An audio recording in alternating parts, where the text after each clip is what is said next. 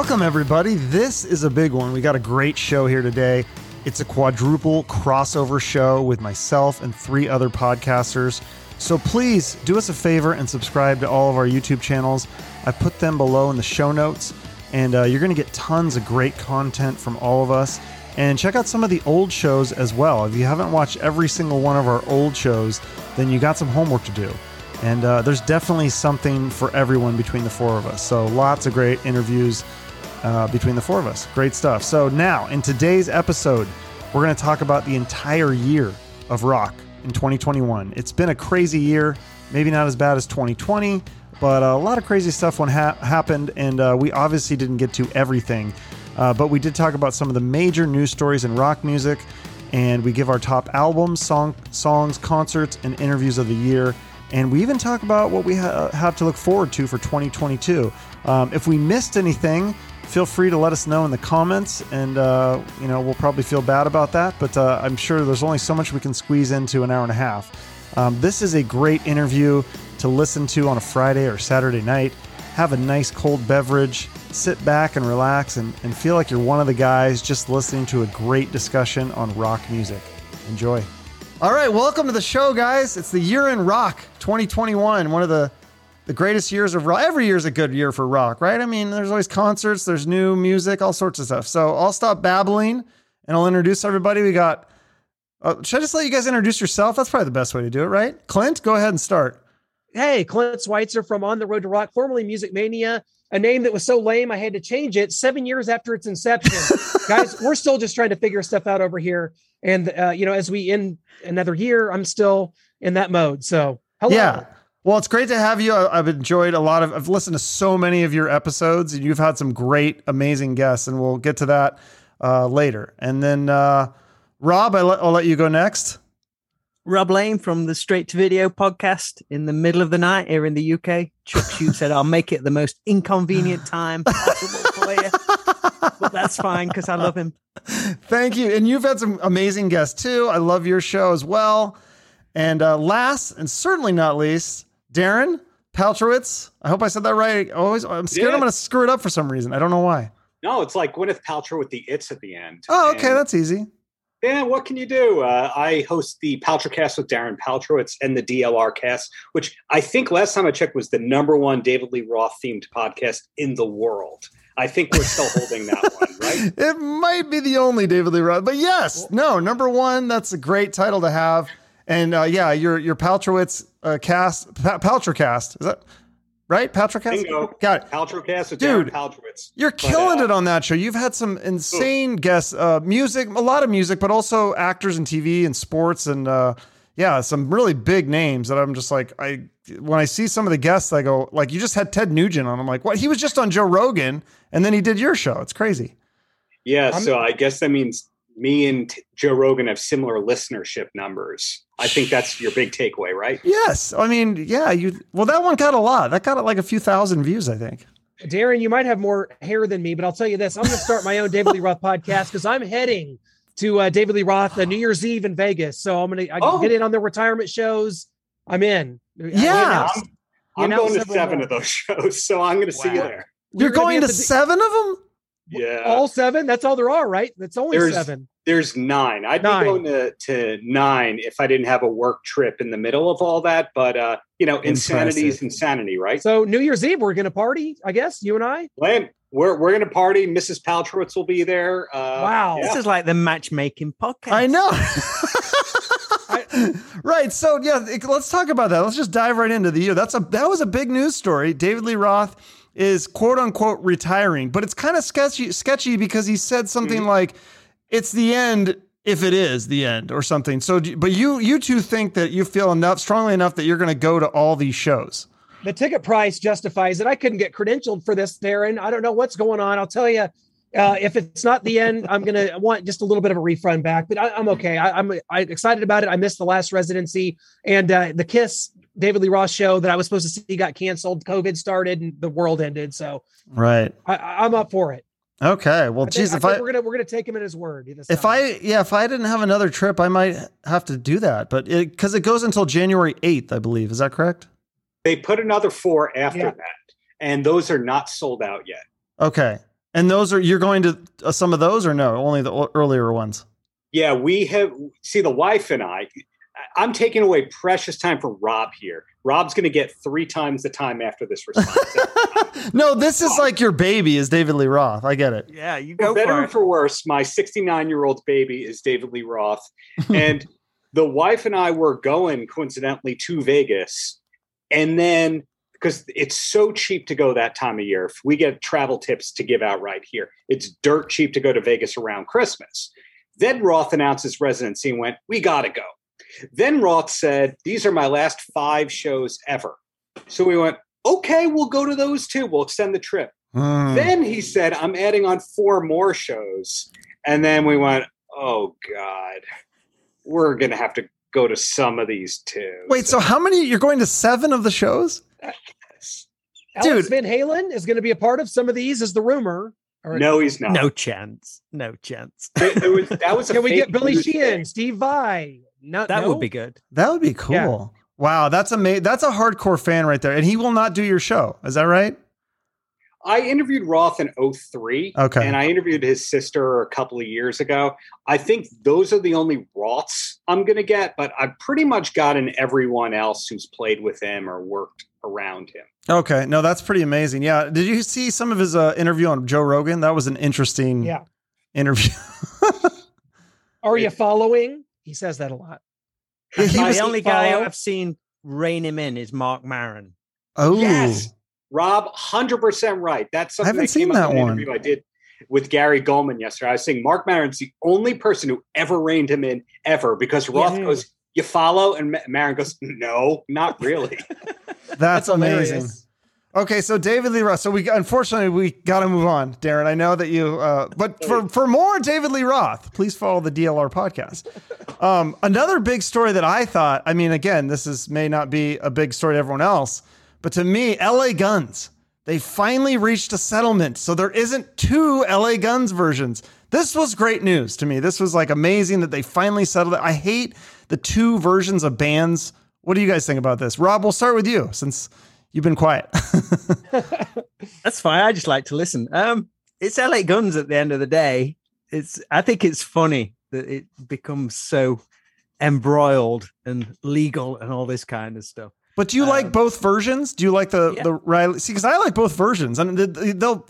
Uh, Phil Lewis will like. I mean, he's like bashed the Riley's version, but I will say, when it's the singer and the guitarist, that's really more L.A. Guns. That's the sound. But I, like I- Riley's I- version. I, I totally understand that. Yeah, people relate it to the singer more than anything else, but I just find it funny the big kerfuffle. I, on one hand, it's people's careers; people do make money out of it, so yeah, it can be a bit touchy. But I would have thought. Well, I say that I would have thought, but do most people know which version it is when they go to see it, or I don't know. It depends on how big of a fan they are. Yeah, Yeah, Clint, what you wanted to weigh in? Well, no, I you know I think uh, you know you know we've all I know that uh, Chuck you had Phil on and I had him on too, and you know without even being prompted, he goes into bashing you know Steve Riley and, and you know I think it was New Year's of uh, like 2015 I saw you know the Steve Riley version with Phil Lewis and I thought it was tremendous. I think they did a lot of good things uh, during that time and had some really good lineups. Uh, and all of a sudden, as things do, it uh, it breaks down. And you know, this Phil and Tracy, uh, they've been so prolific uh, together. Uh, Three studio albums, and I think they're all pretty darn good. Uh, and the right new Riley albums is pretty good too. So, you know, like uh, you know, I I think it's a good thing that we're able to move on. At least you're right. Two versions of bands. We kind of started there with Queensryche at one time. We've been down that road with a few other bands. So for LA Guns, we need we need just one. The world needs just one. And now we Mhm. got Riley's LA Guns, and we can Yeah, at least it's it's got the name. But I think somebody else made a good point. They're like, he should have called it Riley's Renegades. I was like, oh, that does sound kind of cooler. And then he could have done a couple, some of his Wasp stuff or like some of the other Yeah, that'd bands. And good. I mean, then it would be like a new band. I mean, I think he'd still be able to get some of these festivals and stuff yeah, because try to cling on to it for the bookings, right? And that's Yeah. where it, Mhm. I mean, Yeah. because he's got Kurt Frohlich singing for him, he could do some faster Pussycat stuff as well. There you Kurt go. Darren, do, do you have an opinion on that? Are you an LA Guns fan?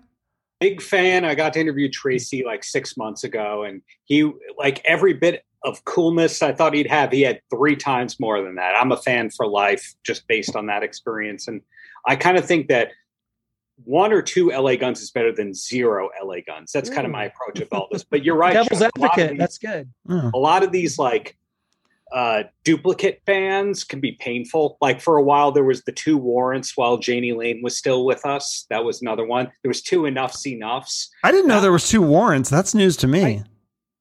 yeah there was the janie lane of warrant and then there Okay. was the warrant with Well, Yeah. jamie st james and we've seen so many of these Enuff Z'Nuff was the one where you went like okay that's really cannibalizing but if there's enough demand i mean there was three rats for a while do you remember that one I do. There are two Rough Cutts currently. yes really? Yeah. Oh, I didn't even know that. That's that's crazy. Well, I'm glad at least one of them, and, and this is a big one to me. So I was really happy to see that there's a solution to that one. Uh, but moving on, another huge rock story of the year: the abuse allegations for Marilyn Manson. I mean, we've been seeing a lot of this like Me Too stuff. This is more than just like you know he grabbed a boob in 1989 or something. I mean, this is like they're saying like he full on was like abusing them, like raping them, psychological abuse. And this uh, the girl was Evan Rachel Wood was I think one of the first ones. She was she's like a famous actress. And then like s- and then I think uh what's the there's another actress that he dated that she said he wasn't abusive, but I mean, what do you guys think? This is like going to like the criminal route and stuff. Like, do you think he is he done forever? Well, we are in an era of, of cancel cancel culture, right? So the crazy thing about this is Marilyn Manson didn't he just fire Twiggy Ramirez a few years ago for this exact same accusation that came through? Oh, So it's weird because I kind of get his uh, legal legalities confused because th- there were these allegations coupled with, I believe, an incident at a concert with a security guard. Yeah. And I think those charges have currently been been dropped. So it's like, well, wait, is he good to go now? Is he not good to go? I don't know, Chuck. Like you said, are, are we just done? Is it is it over? You haven't seen any appearances, or uh, you know, obviously no date scheduled. So I don't know. I guess it's a wait and see right now for for Mr. Warner. well, yeah, because somebody I had on, I won't say his, I won't give him away, but he said that he knows Marilyn Manson. He goes, "Look, Marilyn Manson's a piece of shit, and he'll he'll tell you he's a piece of shit." And so there has to be some accountability for the women to to be with him and and to stay with him and um you know not condoning what he did, but uh, right. I mean it's like yeah he is kind of like a he is a weird guy. It's it's maybe some of this isn't an shows act. how much everything's changed in the last 20 years. Yeah. 'cause When he came out in the 90s, people would not expect that, but if that news broke then, people would be like, yeah. But now Mhm. everything's just totally changed. It's and- true. That's a good point. Yeah. I think it also speaks for a lot when a band has a revolving door lineup. And you look at all the people Mm. that have come in and out of that band, and they're not cheerleaders or champions for Manson the way that other bands, you know. Mm. For example, the original David Lee Roth band of Vi- I'm I'm I'm not being self-promotional yeah, I just steer it. If, if you ever see an interview with Billy Sheehan, he'll be like, "Oh yeah, Dave. Yeah, my time with Dave was great." And same thing with Vai and all that.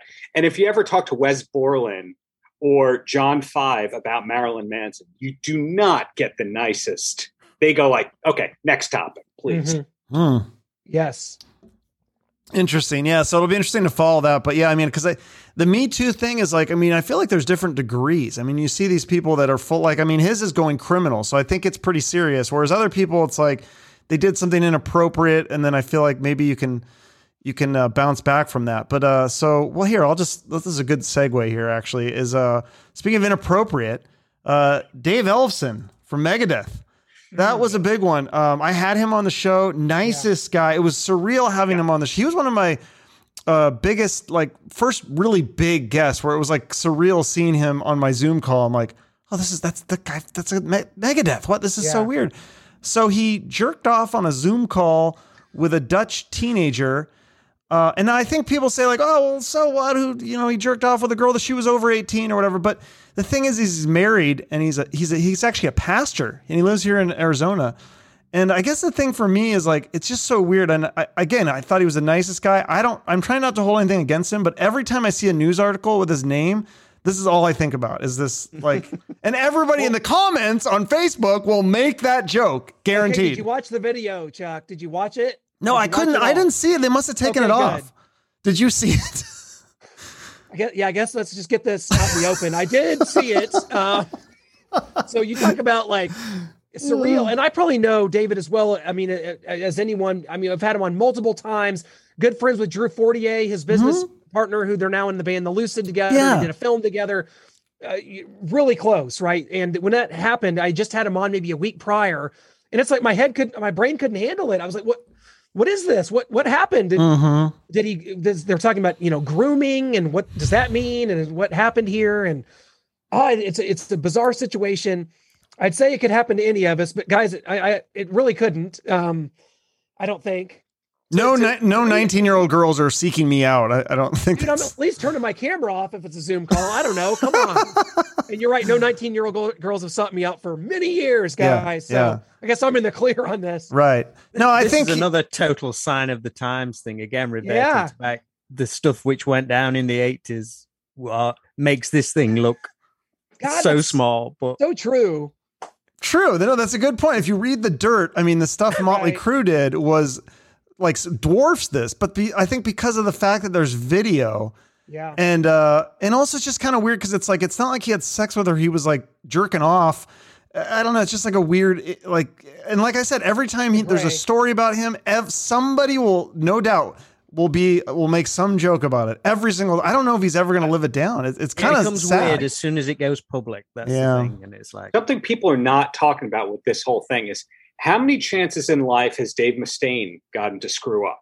Yes. How many overdoses? How many rehab stints? How many people has he fired from Megadeth? How many Mhm. lawsuits? How many things? And then Ellefson, who I agree with, the nicest guy you could speak with, So nice. he does one thing that's technically not illegal, and he immediately gets sacked.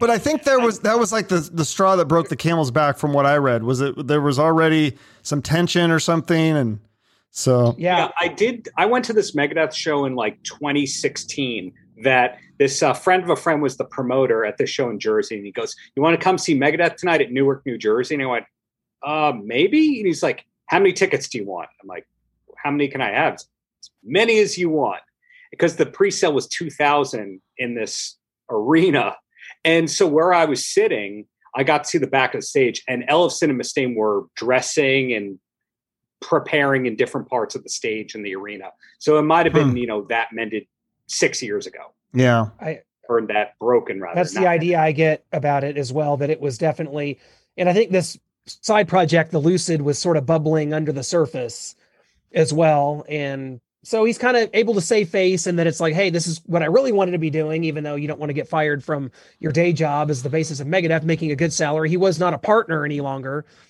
Right. the Megadeth Corporation, if I understand that right. Oh, okay. Correct.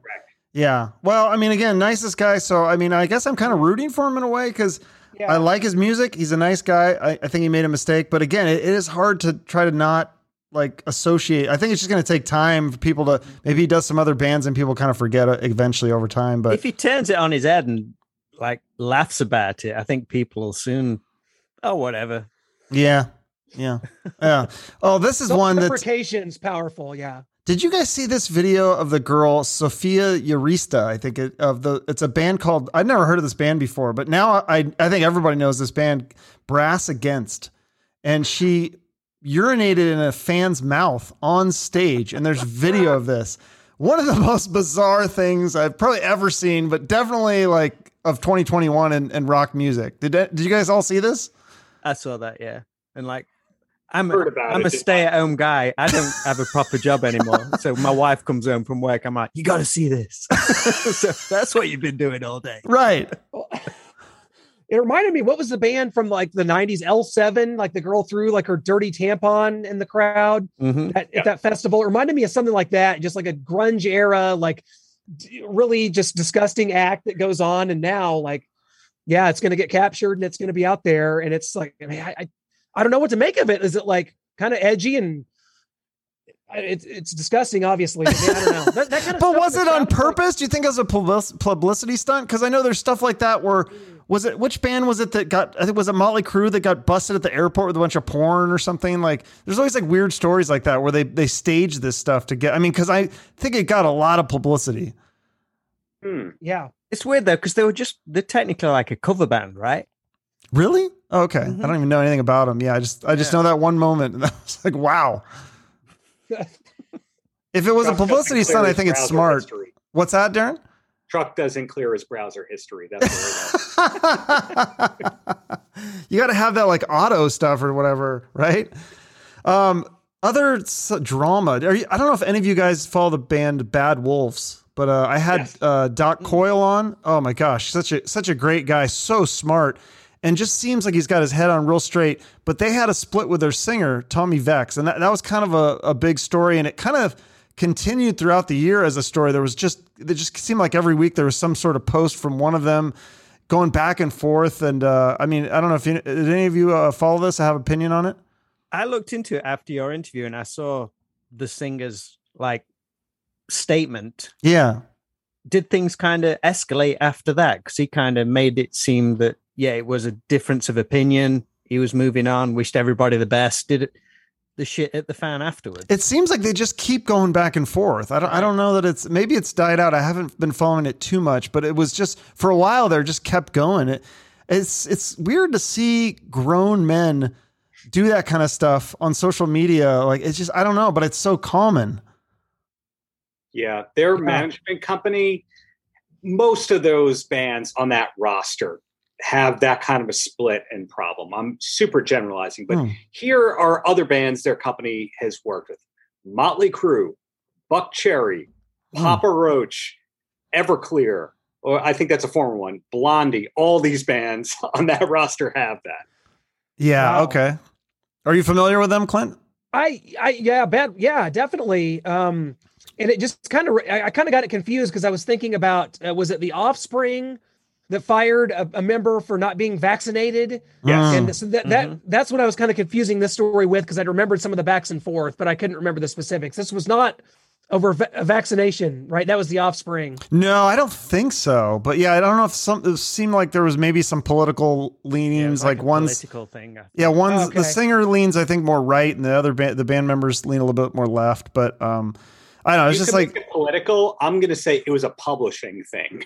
That's what it really, really sounded like song splits because not every band splits the money across Right. the board. Some, sometimes you have one guy who, or, or gal, or gal, or a they. I don't want to get canceled over that. Wow. Somebody who makes 70 to oh, we already went, moved way past that. We talked about women peeing in people's mouths, and yeah. So no, Yeah, but uh, sometimes cases like Weezer and Nirvana, you have one guy who is making so much more money than the other members, and other people go, "Well, ten percent of a watermelon is better than ninety percent of a grape." So, yeah, yeah, no, that's a good point because I thought it was interesting with Warrant that Janie Lane he literally wrote hundred percent of those songs, right? And but he gave publishing to his bandmates. Like that's pretty generous. Mhm. Poison did that, Lit did that. It's surprised to see which bands had some kind of a split or an alternate uh, formula to songwriting royalties. Mm-hmm. Definitely.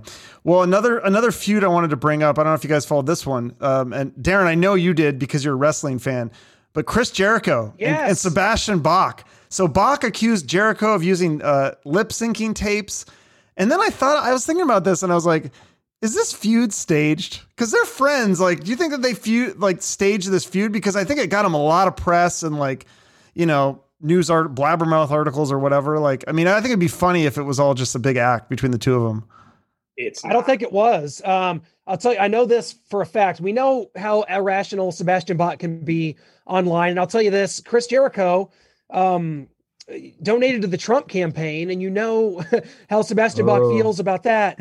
I think that this is, stems from that. I think people lost their minds over o- over politics and people that were friends. Or, you saw it all over the place. Dee Snider and Ted Nugent, and people are just lo- losing their minds over each other. These are people. I mean, Sebastian Bach and Nugent were in a band, or at least a reality show band together, Mhm. right? Fist or Democracy. yeah. Yeah. That was entertaining. And I said, and I, you know, and Chuck, you just saw Sebastian Bach what like last night. Yeah. Oh, So how wa- first how was it? I I I love Sebastian's voice. I love Slave to the Grind. I love all of it. So good show. Yeah, it was good. I mean, I I know the words to like every single song they played. I mean, because it was mostly, I mean, those first two Skid Row albums. Well, really, the first three and the EP, the cover EP. I mean, I used to listen to those ad nauseum when I was when I was in high school and stuff. So yeah, I, I loved it. Ever everyone, the whole crowd singing along, and his backing band is is great. It's Brent Woods and uh, Rob, Rob DeLuca yep. and um, I forget the drummer's name, Jeremy something, but he's really good too. And then the opening band Kaleido was also really good, but. But yeah, I mean, I could see you're, he's definitely not using tape because there's little, you know, screw ups or whatever throughout the show. It's like, I mean, you could tell it's not fake. Does Jericho use tape? Do you, we think? I don't. That's I don't what really know. Sebastian's accusing. Oh, Darren's Right. nodding like yes, he Yeah, does. I, I may or may not be wearing a Chris Jericho shirt right now. I love now, Jericho. What? You- man. But, you are. Oh my god, I didn't even notice that. That's hilarious. But as a person who's on two of the Chris Jericho cruises, he, he's singing on top of a recorded vocal. Now that doesn't Okay. mean he's lip syncing. That just means they're playing to tracks, and he is singing on top of that. And you go, "How can you tell?" Watch his lips. Sometimes Mm-hmm. he messes up because he's miming to the crowd or you know playing to the crowd, and you hear the vocals going, and the lips are not moving. So I'm not saying Yeah. oh, There the guy can't sing. It's just he is live doing that, and the that album, the albums are totally Pro Tools itist out. Sure. I think that. Steel Panther do that with the track as well. Oh, do they? Sings on They top. do, Of, but he could do anything. oh Ralph, God, yeah, Yeah, he. insane voice. Huh. Yeah. I think sometimes I, I don't know if they do it as much now, but when I first saw them like years ago, and it was obvious they had the track, and sometimes I think he actually played up to it, which was quite funny. Wow, that's Drop interesting. out every now and again and make it really Well, obvious. they're- I was like, they oh, ch- fair play to you. Jericho challenged him to a sing off. Is this ever going to happen? yeah, that was. I'm wait. I'm still waiting on that one. Yeah.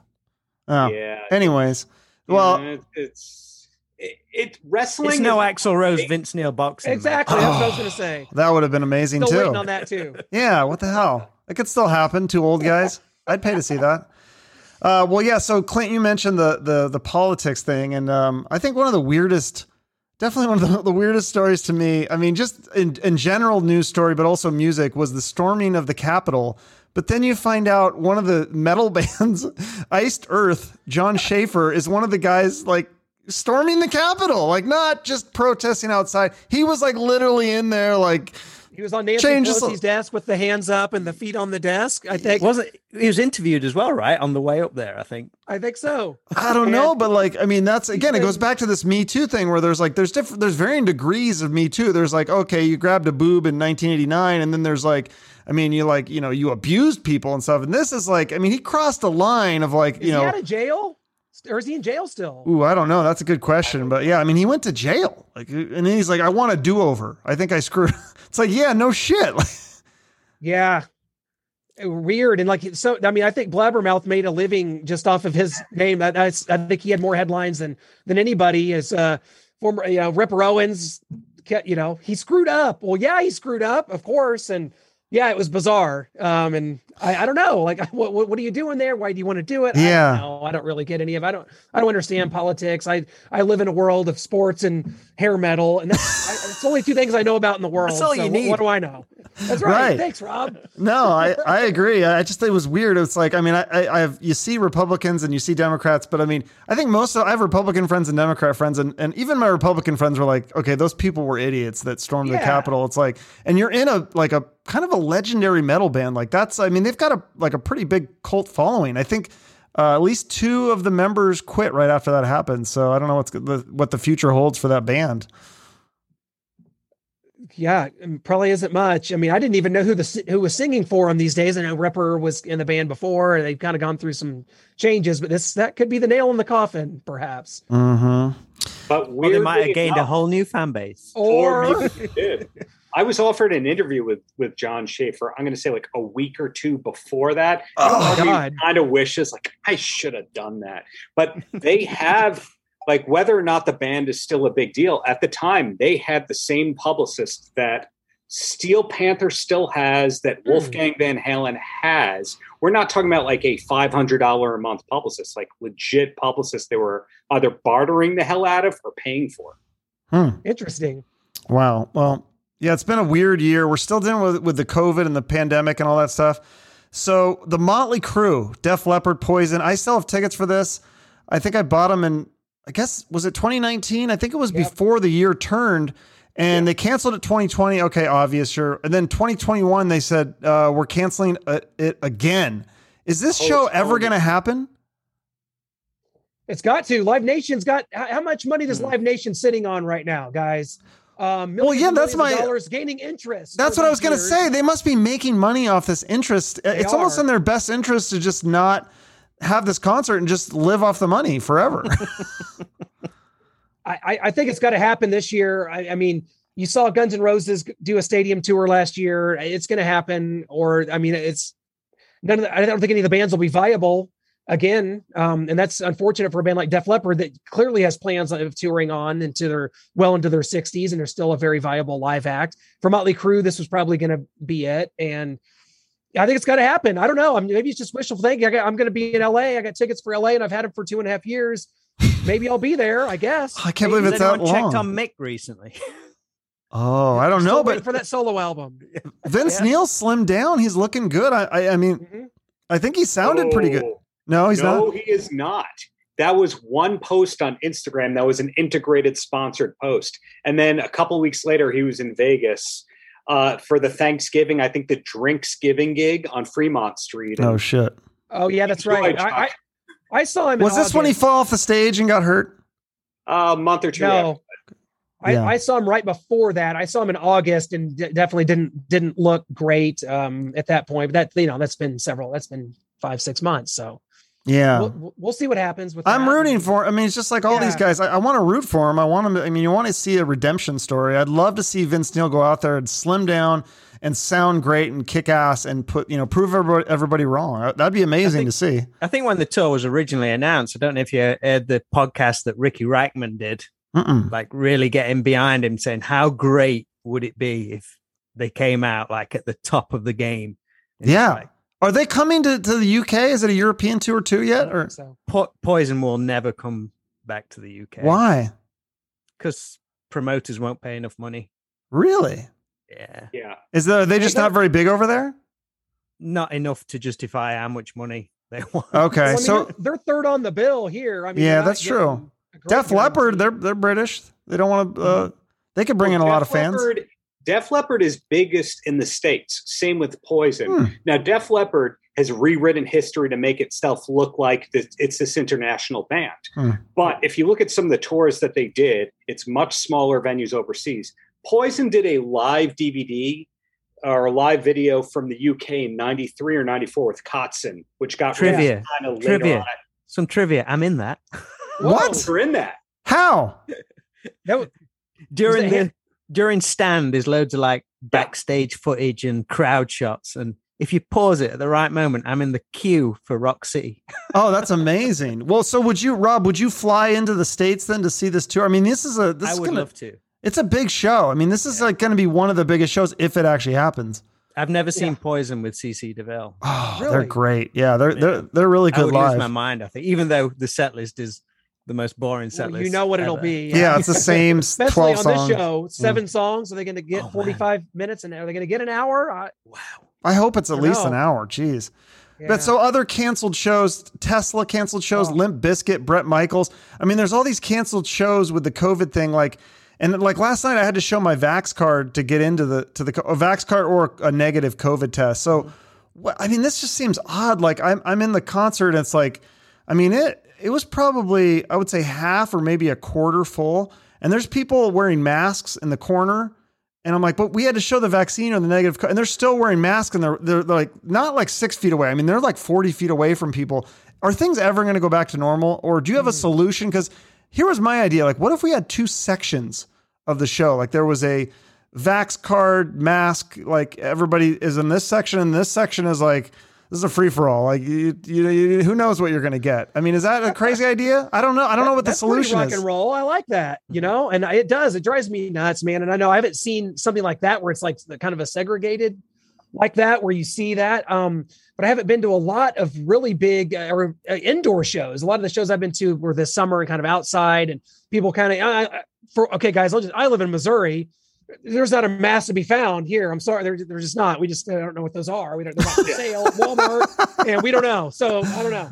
Yeah. Um, obviously it's that's the, what's crazy though. It's different everywhere, and that's kind of how these tours and these promoters are trying to figure out right now is how to put this together. You don't trust anything. You, you buy a ticket. I had a ticket for uh, the the Vegas, the Kiss Vegas residency. That's why I was going to be there, Mhm. and well, that all you know, plug, plug gets pulled on that, and then you're just left to. I mean, so it's hard to trust the live event stage right now. Sports are figuring it out.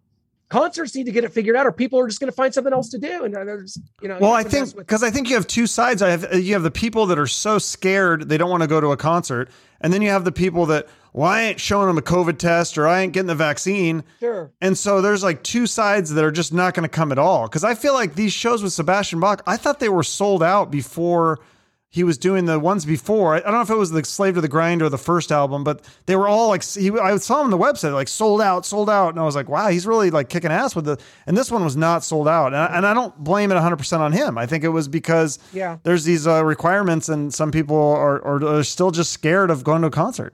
Was There's it a also- rescheduled show? You say? What's that? There's also a lot of people who have no attention span anymore as a result of being holed up for a year and a half. They're like, wait, so I have to stand and, and I have to get dressed and I have to go out of the house. You think I'm kidding, but there's a lot of people I know who are big music fans who just won't, they don't want to leave the house and get dressed. Oh, it's sad. It's really, it's sad. What were you saying, Rob? Uh, was that a rescheduled show? This I believe Bach? it's Yeah. been rescheduled like three or four times, and thankfully Okay, I didn't. People who probably brought the tickets the first time just totally didn't know the new date. Maybe, yeah, I don't know. It's it was just it was odd. It's kind of sad to see, and then you know, there's talk of this. I mean, this is a whole nother topic we get into, but the, the whole talk of the metaverse thing that's that Facebook is doing with this virtual reality, and I think they're trying to make it like you would go to a concert, but like you're sitting on your couch and you've got these goggles on, and you're like, you know, it's like you're at the concert.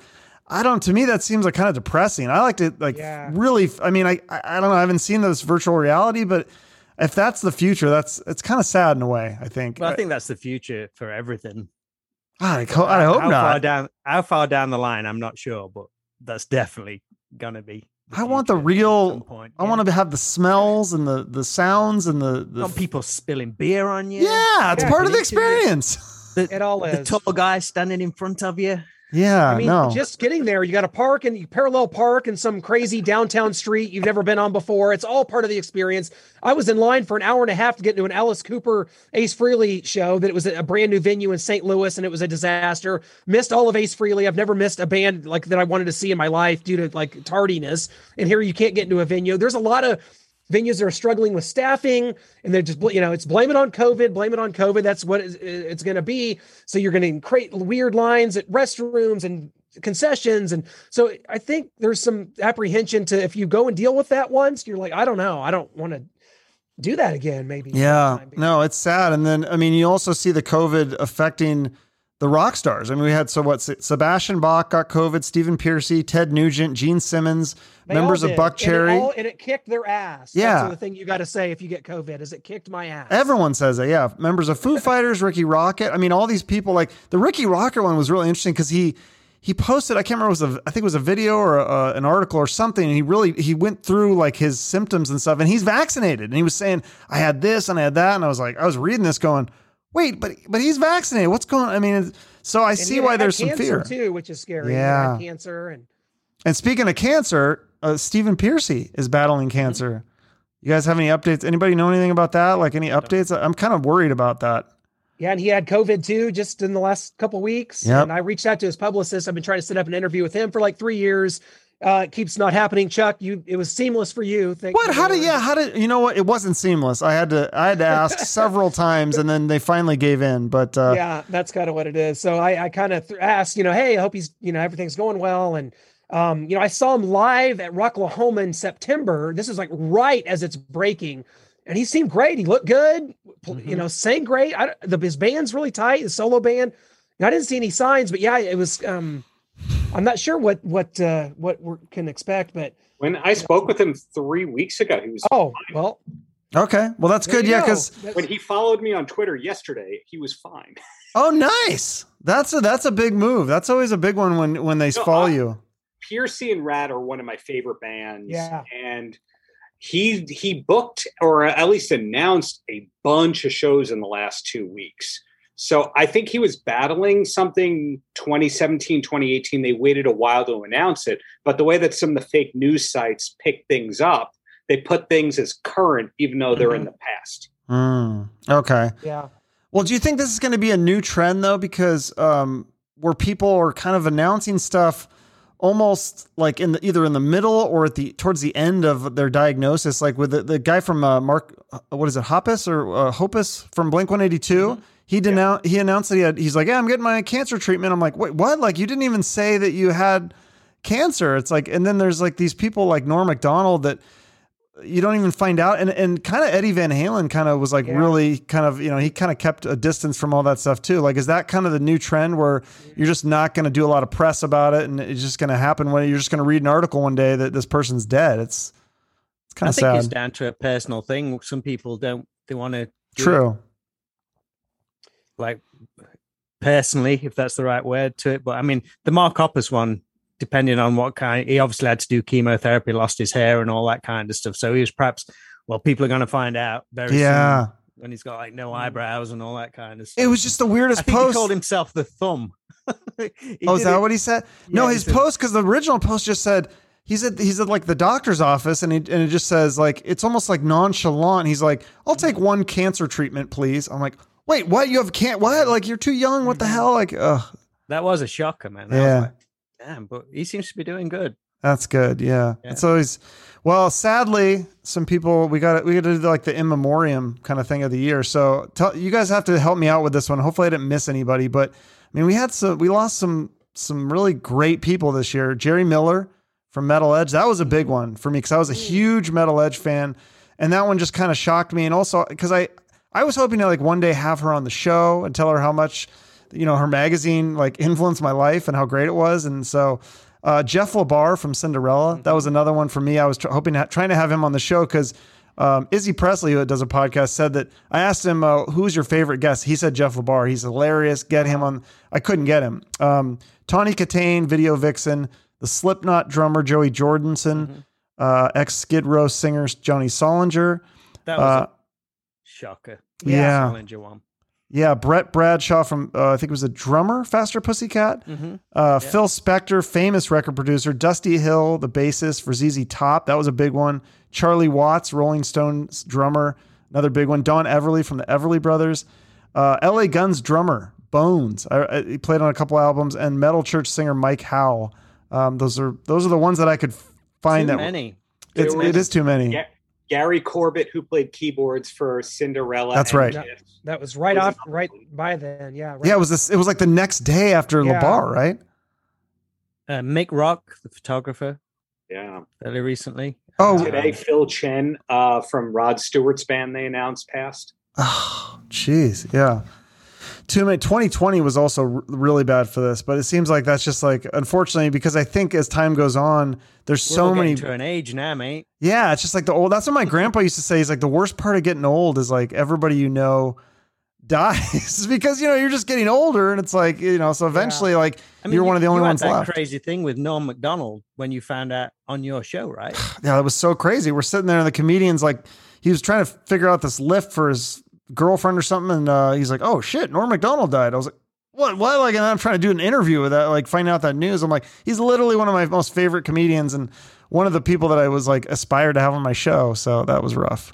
we had a guy over here, a, a journalist called Malcolm Dome. Uh, he passed away fairly recently Yes. as well. Um, Yeah. He was like a really influential journalist over here. I mean, I'm sure you've heard of magazines like Kerrang, Oh yeah, um, Metal Hammer, and all that kind of thing. Yeah, he was one of the main guys. I think he was them. in Metal A. Headbanger's Journey as well. Probably, more which than was a really good documentary, and he was in that. I remember him in that too. Yes, I, that it is. It's a it's a sobering thought, and I've thought about this all the way dating back to around 2014 15 it really started. I remember i was at the rainbow in hollywood like right after lemmy died. And then you know just it just kind of was an onslaught and the tom pettys and it just from mm-hmm. there david bowie all that. So since then it's just a sobering thought. I talked to a lot of people that i interview. I'm just like man is it just a, to think about that your peers and how fragile life is? And now i'm i'm only 37 so it's like you know you, you grow up with these guys. This is such a big part of your life. And then when that happens it's it's sobering you know and it, your your Mhm. heroes don't last forever that's what we learn it's weird to me though because I feel like it, sometimes it doesn't make sense. Like you think, oh, these guys all lived hard lives because they were in rock bands, but then there's other people like Tom. How is Tommy Lee and Nikki Sixx? How are they still alive? I mean, those Ozzy. guys. Yeah, it's crazy. So I guess sometimes it just doesn't make sense. Is there any other uh, news stories? Well, to add one name to that, there was a comedian who passed a week and a half after I interviewed him, Trevor Hall from The Whitest Kids You Know. That's right. I saw that. and he was one of the best interview experiences I ever had. And afterwards, he wrote me an email thanking him. And uh, like, I, I'm sorry, he wrote me an email thanking me, Right. Yeah. rather. And I'm like, oh, that, that guy's the greatest. I'm going to keep in touch with that guy. And I don't know, did he kill himself? Did I he? think that had was the. fall. Oh, wow. Yeah, it was didn't know what suspicious.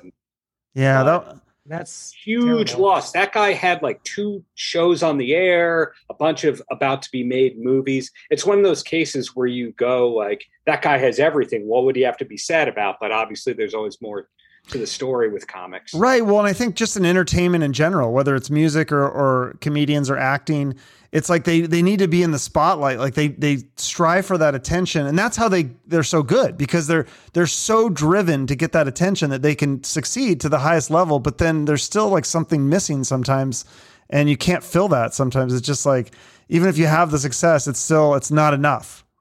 Yeah. So you think that's kind of how this uh, music podcasting started? That, yeah, I think it, you know, seven, eight years ago, I just started emailing guys I wanted to talk to. And it's like, I think a lot of them just like to talk, like to talk to someone, like to feel important. mhm. You know, I, I- I think that's kind of how it, it really started. And I think in those, that's why I've rarely had an interview that I'd say I hated that person, I didn't like him, because I think a lot of times celebrities in general, whether it be, you know, I do a lot of sports and and and actors, in that 20 minutes, that 30 minutes, they're dialed in, I think, because they feel they feel that rush, they feel important if they're not on stage right now, but right now somebody is asking them questions about their lives and they feel important. And I think that that's why these interviews are important. So to No, that's a good point. Yeah, Yeah. because it's important, not you know, not just for the fans to hear it and entertainment for that, Yeah. but also for the for the guest. I feel like sometimes we we help the guest. Um, Yes. You know, we give them that attention that they that they need, and uh, it's like because I my background's in counseling. Sometimes I feel like I'm a counselor. Sometimes l- talking to these guests, it's kind of fun though. well, when do we start? I'm ready. Are any other news stories? Anything else that I missed throughout the year? Anything else that uh, that stood out for you guys, just in terms of the rock world and big news or reunions or breakups or anything like that? I know there was like the Bang Tango. That was another one that it was like a reunion, then it didn't happen, and I don't I don't know if that's a, a big for as many people, but I was kind of looking forward to that. I, I'd say Led Zeppelin. Uh, why did I say Led Zeppelin? Limp Bizkit. There's Oh. a little bit of a difference between Led Zeppelin and Limp Bizkit. Limp Bizkit being cool again. How did that Yeah, happen? people were loving that. Well, but did you see Fred Durst? He looks like my grandpa or something. What I what don't is know with that look? was. the sabotage Beastie Boys video look. That's how I, what I think it is. But that song "Dad Vibes," great single. But did you see how many people they played for at Lollapalooza this past summer? No. Uh, it was Uh, a big crowd, but then they canceled Rocklahoma right out of that. I was at Rocklahoma and they canceled that appearance. And so I'm going to hold that against them forever. No. I've never seen them. li- I'm not a huge fan. I mean, I know me some of their songs, but I've I got to say, one of the worst bands I've ever seen live. Ooh, there it is. was Limp And Bizkit. I'm not, Really?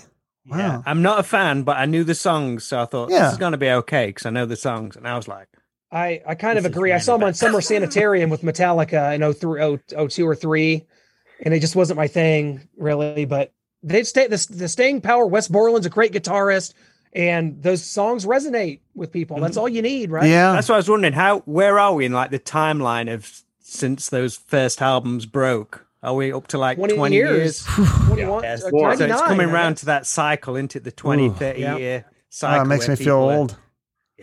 That's Yeah. scary. Spice Girls are cool again to some people. So really, Spice Girls is have always been cool.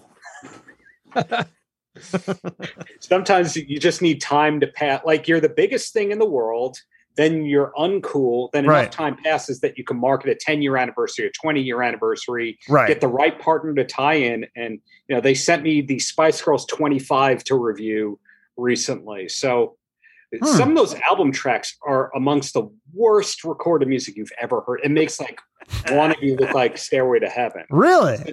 Cracks me up they remastered any of those deep cuts. Okay. Interesting. Can't wait to not listen to that. But uh, so let's well, let's talk about some good music though. Since uh, so my hopefully hopefully you guys did your homework and you have some good albums and some good songs. So my top five albums for the year in no particular order: uh, Royal Blood Typh- Typhoons, uh, the L.A. Guns one, Checkered Past. I love that album; it's great. Dirty Honey, uh, I think it's just self-titled. Dirty Honey, their latest one, uh, really good old school rock. Um, the Pretty Reckless, I love that band. I love to have Taylor Momsen on. Uh, Death by Rock and Roll, great song and great album. And then um, surprisingly, uh, I didn't think that I would get into this one as much as I did, but I think this might actually be the best one is the Mammoth uh, WVH, the self-titled album. And again, I saw them open for Guns N' Roses.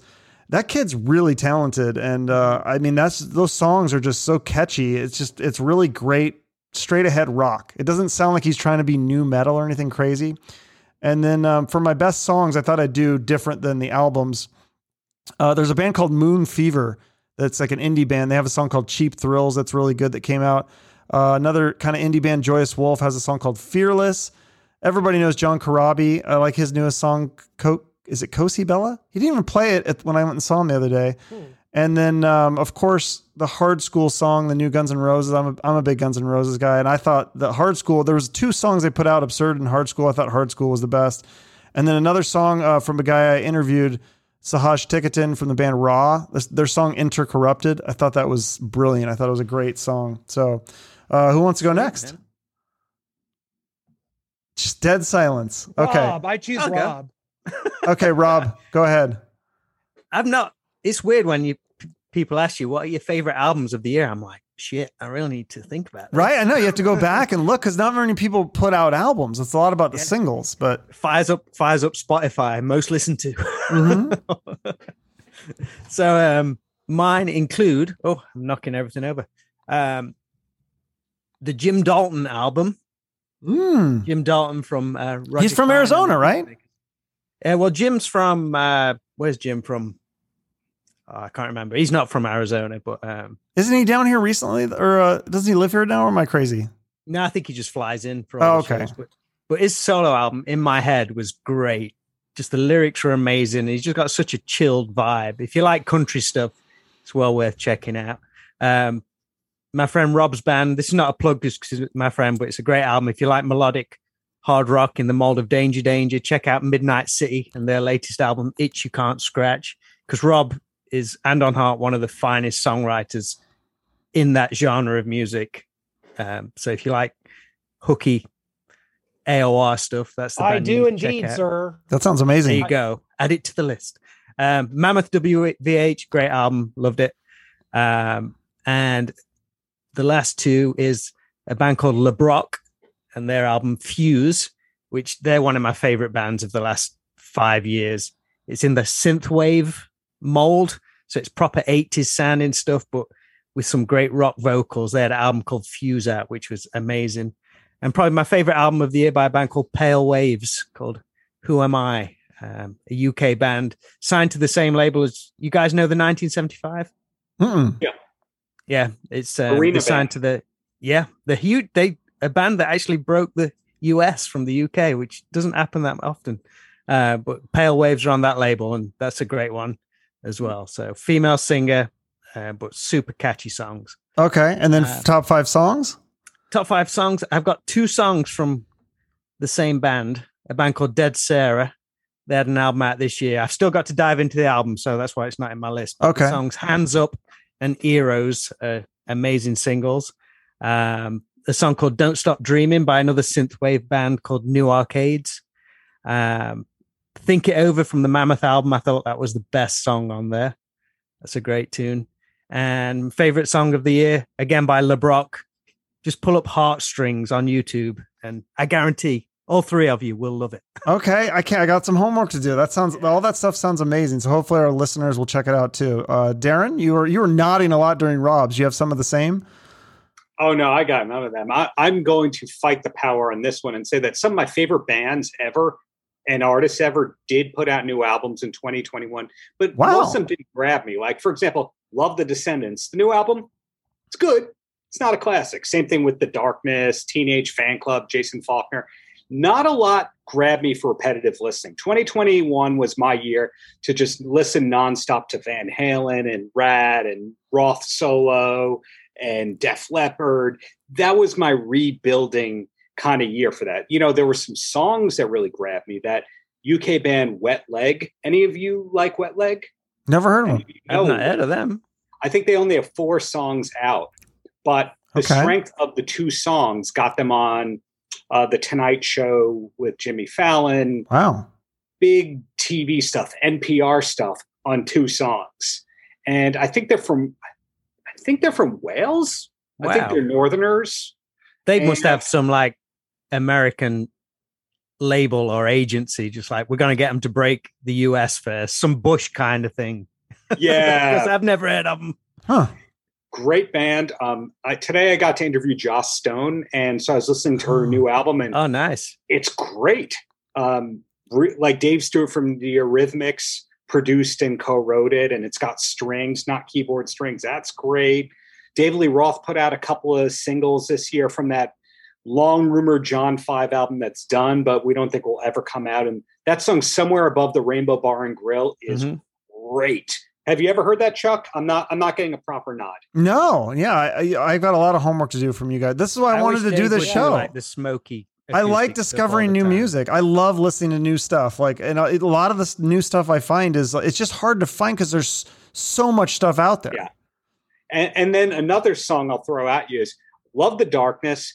The new album's not the best thing that they've done, but I really dug in because I got to interview Frankie. And there's a song on there called Speed of the Nighttime that you would never think is a darkness song, but it's because the bassist Frankie co wrote it with Diane Birch.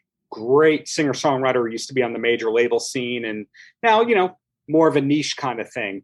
But you would, it, this song is more in the, the cure, that Hmm. dark, moody, Hmm. new wave direction than it is glam or hair metal. So I'm gonna I'm gonna throw this over to Clint now because he's been nice and patient. No, I tell you what, you guys are all so introspective, and I think that whenever I think about a top five albums list, it makes me wonder, like, do I do I even take enough time throughout the year to sit down and listen to enough albums? And I don't think I did. And I maybe go back and think about some of the ones, you know, we get sent over a lot of stuff, you know, Mm. as guys that do as podcasters, but you know, when I went back and did mine, you got, you know, you might as well just go ahead and add me as a character on the decline of Western civilization, part two, the metal years. I'm not going to throw anything at you that's going to any way introspective. It's not going to make you think about anything. You're not going to go, oh, hey, I better go check that out. You're going to be like, oh, yeah, that's something a guy on the Metal Sludge Gossip Board would say. Is the top five albums. But Here we go. Hey, I love it. I can't wait. I'm a nostalgic person. I Are you on the I Metal love. Sludge Gossip board?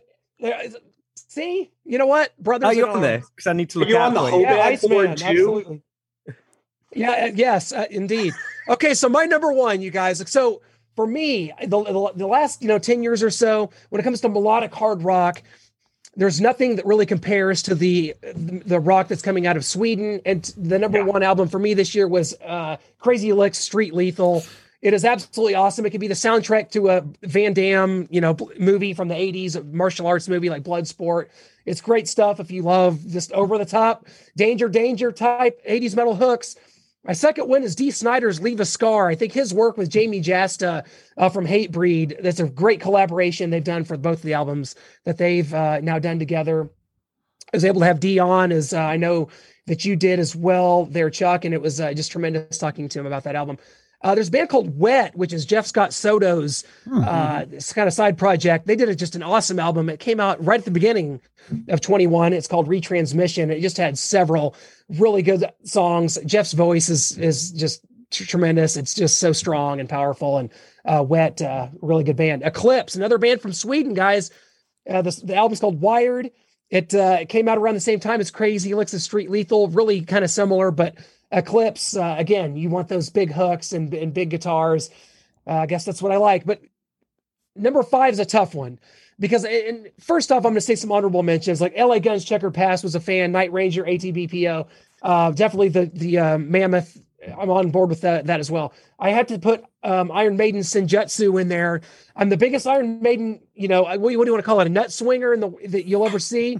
They had some slow, prodding, boring songs on this album. I'll Yes. grant you, but there were some really some good songs. Stratajo, uh, Strat- Strategio, however you want to say it, uh, Days of the Futures Past, uh, Darkest Hour, and I even thought Writing on the Wall was a, a good song. That was kind of the first single they did for that. So those are my top five. I'm sticking to it, and um, all that I've learned here is that I need to uh, look into some of the ones that you guys have put out there because it seems like a lot more well thought out. But uh, and a lot of the We'll songs, have to do a group chat and everybody remind us of what they put. Yeah. yeah, because you guys, man, this is great. Like learning all this, and a lot of the songs I put just kind of mirror the album. So I probably should have went out of my way to find songs that weren't on the albums, but these are all kind of songs from these albums. And uh, if you haven't, uh, crazy, I'm, I'm Crazy Lixx. I'm just an unabashed, unabashed fan. Crazy Lixx and Heat, two two great bands from Sweden, man. Are you a Chris Laney fan, Clint? I am not. I have not. Uh, I've heard. I've heard the name. Haven't delved in. So He's probably responsible for a lot of those bands from the production side of things. Guy's a genius. So what, what was that? So like kind of early, because a lot of this Swedish sleaze kind of hair metal stuff started like the early 2000s. And so is that kind of Where that he was? Chris Laney is just a producer over there, Yeah. songwriter, Oh. singer, guitarist, multi instrumentalist, and yeah, he produces all those things. I think he's done a lot with Crazy Lixx actually. So check the credits and the liner notes. That's Those probably- a lot of those some- albums were on my honorable mentions. Yeah, crazy. Li- I haven't listened to the whole thing. Um, I also liked Crash Diet. I don't know if they've put out anything new, but that's like similar They like. Swedish. Yeah. I think they just put out a new album. I have Okay. not had a chance to. to you check it guys out. like Reckless Love? Yeah. Yeah, Yeah. Yeah, yeah. Another great one. Reckless. Was that Oliver Twist? Was that the singer back in the day? Reckless Love.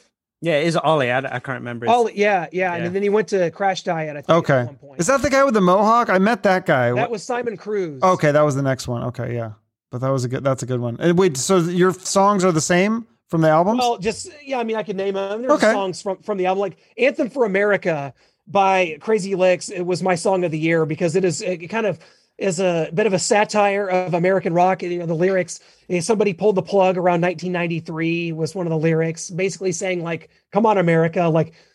Get it together here when it comes to melodic, melodic hard rock. So right now we we depend on people from Scandinavia to provide our over the top 80s metal sound. So I love it. No, that's good. So, all right, so that's all your songs and uh, albums. All right, so You got let's them all. You got them all. it. Let's dump- move on. Dumped them in your face. Okay, let's move on to uh interview your favorite interviews of the year. So Clint, um some of the ones like you know, I I, I went through your list and saw all the people you've interviewed, and I've listened to a lot of these too, but like you're, I listened to your uh, today. I was just listening to the, the Joey Allen. You had Joey Allen on. You've had actor David Duchovny, which you helped me get. I appreciate that. Tracii Guns, which is he's kind of hard to get sometimes. You had uh, JJ French and Dee Snider from Twisted Sister. Jack Blades from Night Ranger. You've had some great guests, but who? Which ones stood out to you? Uh, well, probably Johnny Rod, uh, ex Wasp. That's the, the the I've interviewed him twice, and it is absolutely. You talk about like David, Lee Roth, you can't reel in. Johnny Rod is the crazy. You don't know who he's going to show up with. He's got some dentist from Colorado that he's writing songs with, and he's on the podcast, and it was insane. So as Wow. far as being my favorite, probably not, but the one that like I let get off the rails the most, that was it. But I listen to, to shows all the time. Actually, Rob, it's crazy you're here because we had Lisa Wilcox. I'm a huge Nightmare on Elm Street fan, love 80s horror. We had her on for like 10 seconds and the Zoom call dropped. And then I saw you had her on earlier, I think this year for on your podcast. Lisa Wilcox, the great vixen, uh, Scream vixen from Nightmares 4 and 5. That's a great one. Chuck, Dude. some of the stuff you've done. Oh my God. I loved the Phil Lewis interview. Uh, we helped you get Chris Warren, great Seattle, Yes. former Seattle Seahawk. And I just listened to Ted Nugent with Joe Rogan. If you have three hours, Yes. I know. I think he just did one with you too, Dave. Right? So we're trying to get him on for the spring. He's got a new album coming up. But that one with Joe Rogan, uh, Ted Ted usually does all the talking, right? But in this case, like he actually conversates with Joe, so that's Yeah. a rarity. Yeah, no, that was an interesting one for sure. Yeah.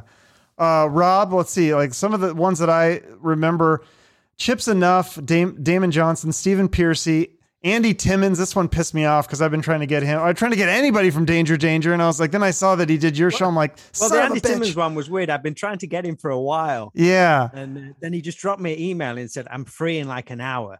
that's crazy. You're Yeah. Kidding me. There was, like, Yeah. Though I think my favorite one that you did was the Robbie Crane, another guy that I was talking to. And then it was actually around the same time. And then he did yours. And I He was like, messaged me, yeah. Yeah, I was like, fuck, all right, I'll listen to this. And I was like listening, I was like, oh, this is fucking so good. Damn it. I was so pissed. But and then you had so often. It's great. you've had him on? No, I just mean you see people that you're like, I just had this person on, or I tried, and then they, they, they I see. All of a I sudden thought I was someone being so smart. I was like, nobody's gonna want to have Robbie Crane on because he's like kind of like he's been in Ratt and Vince Neil and uh, I think he's in Warrant now. He's in like every band, but he's always like kind of you know, he's a bass player. He's in the background. I'm like, nobody will think of that. And then like he started ignoring me, and then I saw that he and then Rob dropped That his was episode. weird that you messaged me like, "Holy shit, I've got him coming on." Yeah, no, that was a great. But what was your favorite one that you did, Rob? Um, I picked two. I did one just recently, which Clint might like if he's an Iron Maiden fan. I had Blaze Bayley on yeah, repl- and he was he's a good so- one. He was so good, so entertaining. And it, isn't it weird? You can probably agree. Like these people who you perhaps don't know that much about, or you don't know what it's going to be like, but you can tell as soon as that Zoom call clicks, the first sentence, he's like, "This is going to be a good one," straight away. And it was one of those. Um, so that was great fun. He's and, interesting. He's like a big sci-fi fan, so it like Yeah. goes in all these directions. huh? and that was a great one. Just so much fun. And That's I another one I got Wednesday turned down, by the way. Just to- Thur- Really? Yeah. Chuck, damn it. I know. I don't know. I don't know what I'm doing wrong. And I I, spoke I with tell Chuck, I kind of coach Chuck a little bit. And I'm like, "Did you ask a second time?" Did That's how I got Stephen time?" Pearcy. I asked him like 18 Yeah. times. I was like, do my podcast, do my podcast. And finally, like his uh, tour manager, or publicist, or girlfriend, or whoever she is, Girlfriend. she's like, oh, okay, I guess we'll do it. Wife, wife, show some respect. Wife. Uh, Is it wife? Okay, these- shit. Sorry. yeah, with some of these people, you will learn over time that, like, let's say you want to talk to Chris Jericho. The wrestling publicist says no. The Fozzy band publicist says no. The manager says no. That doesn't mean it's over. There's still other avenues. Yeah, There- Yeah, he's he's got his new vitamin water that you're gonna find that publicist. right. I can't tell you how many interviews I've gotten through the tequila company, the food company, etc. the book, the book publisher. That's a good one. That's The good. good one. the the tour publicist, which might be different from all that, the acting agent publicist. You you have to go all the angles, and that's how sometimes you get these things. So if you see, hey, Pearcy's got a new thing, you think, okay, let's go first to Top Fuel. Top Fuel says no. Frontiers Records, they say no. Okay, have we tried anyone in his band? No. Have we tried the Ratt People? No. You just Yeah. look with. But do they of actually say no? Because I just get ignored. It's just it's like high school Yeah. all over again. It's like It's asking girls out for a date, and I just ignore. Ghosted all the day. Yeah. Anyways, okay, sorry, we got off on a way big topic. So Blaze Bayley was the one. Who's the other one? Wednesday 13. Great. That's Awesome. another one I got denied on. yeah. Yeah, no, because up. he's, friends with album uh. Napalm Records. Natalie Okay. Camillo. I should try that. Yeah, because I know he's friends with uh Rayan, uh Belcher, Yeah, yeah. Early That's Ray, and I had Early Ray on, and he he was he was in that great band, well. and so yeah.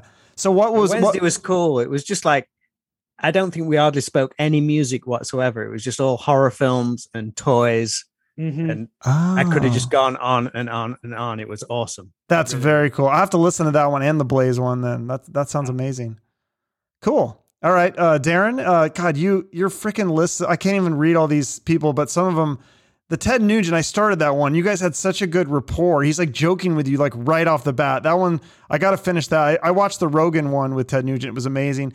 Uh, your, your one with Jason Biggs was so good. I'm so jealous of that one, and I watched it, and it was a really good interview. And so, and then, God, you've had some of these I haven't watched, but they. I mean, I just seen the names like Yngwie Malmsteen and Dennis DeYoung and like G- Gilby Clarke, who I tried to get, and then he told me to my face, he's like, I'm not doing any more podcasts. So lucky that you got that one. You got Perry Farrell from Jane's Addiction, uh, amazing. So which, but which ones are your favorites? today, uh, second time bring this one up today. Uh, the Joss Stone one I I did, which I haven't put out yet. If as long as I'm not hallucinating, I think it went really well, and she was one of the Hmm. greatest people I've ever spoken with. Wow. yeah, I had no idea what to expect on that. She's such an honest, nice, patient person who gets it. Uh, yesterday, I spoke to a comedian, Gary Gulman. He's had a couple of comedy specials, like four. He has a book coming out and a Hulu show. He was a blast.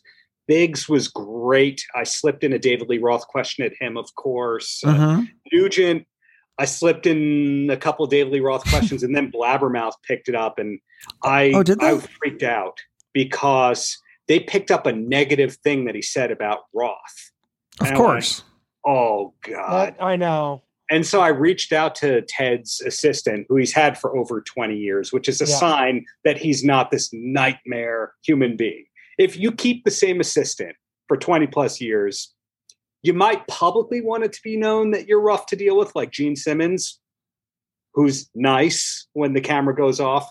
But in the case of Nugent, I, am like, hey, I'm so sorry. I did not mean to get this clickbait out there. I'm really apologize. Not my intention. She's like, no, that's awesome. You want to talk with him again in March? I'm like, oh, so they want that. Some people, some people do. Yeah, some people get. Re- I've gotten people like I think that's why unfollow me. Gilby Clarke put the brakes on because someone did some clickbait. That's what he told me. Yeah, because I saw I went to go see him, and my friend's like, "Oh, you should go hit him up and ask him to do your show." Because I've sent so many uh, messages to his Instagram, to his publicist, and uh, yeah, he just told me flat out. He goes, "I'm done with podcasts." He's like, "I'm sick of the clickbait thing," and I was like. Well, I guess uh, if you got one while you got it, then uh, you- good, good for you. But if you missed it, he's never doing them again, uh, supposedly. So, He yeah. was a pleasure to speak with, but you really have to come at him with questions that he has not been asked a thousand times. If you ask him about product, production techniques and guitar tone, he actually opens up and cares. But Hmm. the second that you say the words Guns and Roses, kind of like Tracii Guns, uh, good luck. Oh shit. Okay. Good to know. Huh. I definitely would have asked him about that for sure. but I actually really like his solo stuff too. So that's what I wanted to interview him, but that's okay. Gilby? Gilby, Yeah. yeah. that swag album is awesome. The first one, Pawn Shop Guitars, is like, I That mean, that's in my top albums of all time. I think it's just, I put that like ad nauseum again. It's like one of those ones I just kept listening to over and over again. And everyone I played that, when I'd be playing that song in the car or something, people would be like, what is it? Who is this? What is it? Like, I think it was really underrated. For so, sure. Yeah. For me, uh, were you done, Darren, or was there more? There's always more, but Oh. Chuck, you, you do. it. Okay. All right. I was just gonna say for me, God, I had so many. I mean, I feel like it's just like it's like I think we can all agree. Like it, most of these people are just so cool. It's hard to like. pi- It's like picking your children because just like every interview is really fun. But um, if I went like chronologically, almost, I think like Devin Bronson. That was a fun one because he he's a guitarist for uh, Sebastian Bach, and I'm a big Sebastian Bach fan, obviously. And also like I don't think he's done a lot of interviews, so there's a lot of like cool stories I'd never heard before. And he was a guitarist for Avril Lavigne too, so there was stuff about that. Um, Adam Hamilton, that was another one that was kind of under the radar, but he was a LA one, Guns. man. And I still, oh, it's funny. Like every few months, I'll get some comment on YouTube. I love Adam. Like people just love him. He's like just so nice and beloved. And Yeah. uh, same with Ace Von Johnson, another LA Guns guy that was just people love him. And I got to meet him in person. Super cool guy. Uh, Sam Bam Koltun from Faster Pussycat, also just super nice guy, super talented young guy. John Corabi though, that was like that was surreal because I was a huge Crue fan. Even that, uh, I could the- feel the excitement in your Facebook posts. yeah, it was. It that one was surreal, and uh, he was so nice.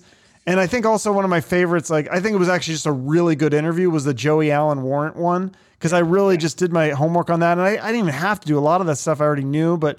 I mean, I, I, I dug up some really good stories, and uh, that was just. I think we just had like a good rapport. He was like a really good storyteller, and I know you've had him on your show many times, Clint. But uh, yeah, that's so a nice. he's a great guy. yeah. that was really fun. So yeah, uh, and I, I've enjoyed a lot of as many of your of your guys' interviews as I can as I can watch. Yeah, There's just like there's so many freaking podcasts out there now, but uh, you guys are. I mean, you're three of the best. That's why I had you on the show. So Oh, Chuck, you're the- you're awesome, man. Do you do you guys think that there's there- are there too many podcasts out there? Does it make it harder or easier to to get guests? And does it make does it make the exclusivity lower because they kind of filter them around and the you know it's hard. I don't know. What what do you guys think? that's a great question. No, that is an absolutely great question. I uh, I do think there's a, a little bit too many, but I think a lot of it was started because of the pandemic and people were bored and they were just doing something as a hobby.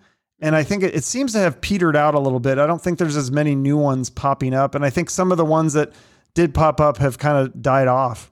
Yeah, you might be right. I- I'm I'm I'm ag- in agreement with what Chuck just said. I think a lot of people make those first five episodes because they've told everyone at the bar that they're going to do a podcast. Yeah, you really should. You've got a great voice. You should do a Right. podcast.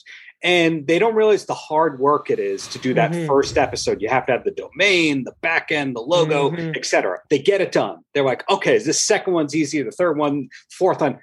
Oh, I'm out of favors to cash in because now people are going to ask for my metrics and my listenership. Oh, geez. Yeah. And, or like, wait, so I don't have ads? I'm not making money at this? And they kind of quit. Mm. So it's one of those things. If you keep hanging on and you keep having great relationships and you have the drive and you want to do it, you keep doing it. But I don't think that most people have that drive that I get from from you three, who I respect highly and Mhm. greatly. Dude, I'm just Hey, hoping Darren. that people who ask for my stats don't divide them by how many episodes I've done because it doesn't look as impressive. Well, yeah, that's oh it. yeah, I've got like thirty thousand streams and downloads. Right. Just don't divide it by how many episodes. Yeah. thing. I, I mean, do you guys? I mean, this may be. I don't know. This might. This might have to be an off the record. Do you? Do you ever fudge fudge the numbers up a little bit if you try to get a big interview and just throw out a number and see what happens? Have you ever done it? Not not yet, but I might do. I, I did. I did in the early days when it was like nobody. You know, there wasn't a lot of interview Right. stuff out there. It was just like, I don't know, thirty thousand people. I don't know, whatever. Well, the What- thing that I I wouldn't say that I I here's what I do. I will say like uh, I could you can use the Blabbermouth and say I've been Right. featured on Blabbermouth and Yeah, this Blabbermouth has like two million or million point five uh, Right. whatever it is followers.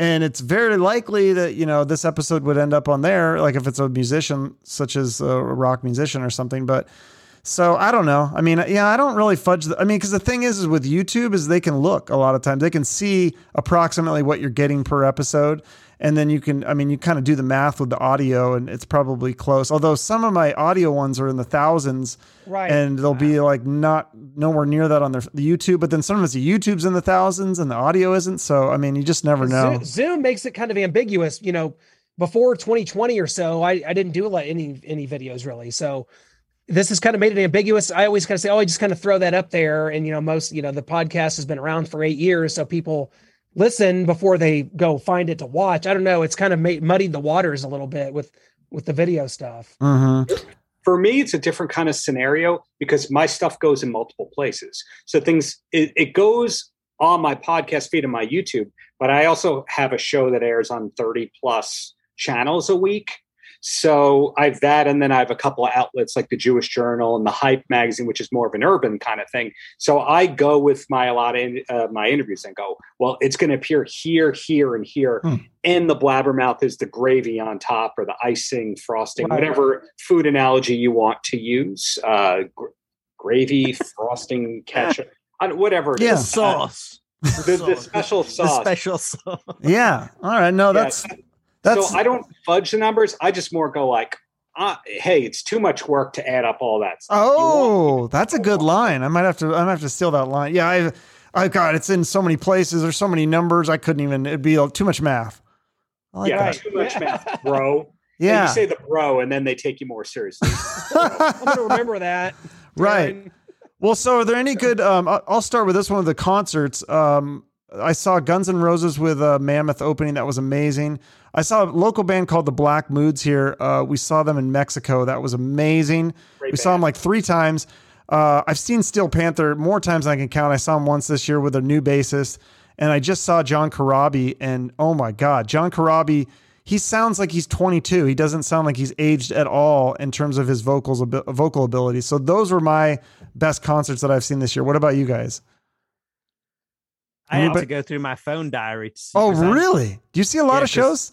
No, Oh, I, I was trying to remember what shows I've been to because I think things opened up in the states a lot sooner than they okay. did in the UK. So I could only pick three shows, and I think I've only been to four. Wow. So my, I went to a festival in the summer called Stone Dead, which is a really great festival, and there was a band called TerrorVision who were like an English institution. I don't know if any of you guys have heard of TerrorVision before. Yeah, Um, they stole the show. I mean, they awesome. they broke. Def Leppard kind of broke them. Um, Hmm. They were like a good. They were a band who were doing the local scene in the early '90s. I think when Adrenalize came out, Def Leppard had them open their Don Valley Stadium gig in Sheffield, and that was kind of what sent TerrorVision through the roof. And but they're such a great band. Had so many hit singles in the UK, and they came on at this Stone Dead festival and just floored everybody. It was Oh. like next level stuff for a band that's been around for 25 years. And yeah, it was a masterclass. So that was a great gig. Uh, the band who I mentioned earlier, LeBrock, they did a tour, which was kind of weird seeing it because there's only two guys in the band frontman, then a guy on keyboards and also plays guitar. So it's kind of a weird dynamic if you're used to seeing a full band, but it's kind of cool as well. So that was a good one. And the only other one I could pick I went to see Yungblud earlier this year. I don't know if you guys have heard of Yungblud. I, I I, got to interview him uh, earlier in the year. Young How was that? Awesome. The the nice. I was so in fear of him. Like, oh, he's going to make fun of me. He was like the nicest. I thought he was going to be like Liam Gallagher in the interviews Oh. because that's the kind of the vibe he gives off. no, Yeah. Hmm. So um, my wife wanted, she's a big fan, and we went to that gig, but I didn't enjoy it. So it's not in my top gigs. um, but I've actually been to a gig tonight. I went to see the Wild Arts about five hours ago, and that was pretty good. So The Wild going Hearts?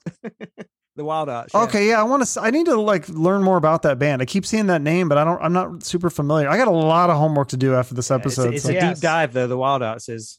There's a lot of stuff. A lot they have a kind of a cult following, though, right? Oh yeah, yeah. yeah. Oh, yeah. Okay, who wants to go next? Go, go, somebody, Darren. okay, yeah, Darren, come on. Well, kind of like what Rob was saying, here in New York, things didn't really open up until June. The Mm. first gig that we had here, I think, was the Strokes playing a benefit for New York City mayor. And then the next day, Kiss was at Tribeca Film Festival. So at the beginning, it was really limited. So I didn't go to a lot of gigs in 2021.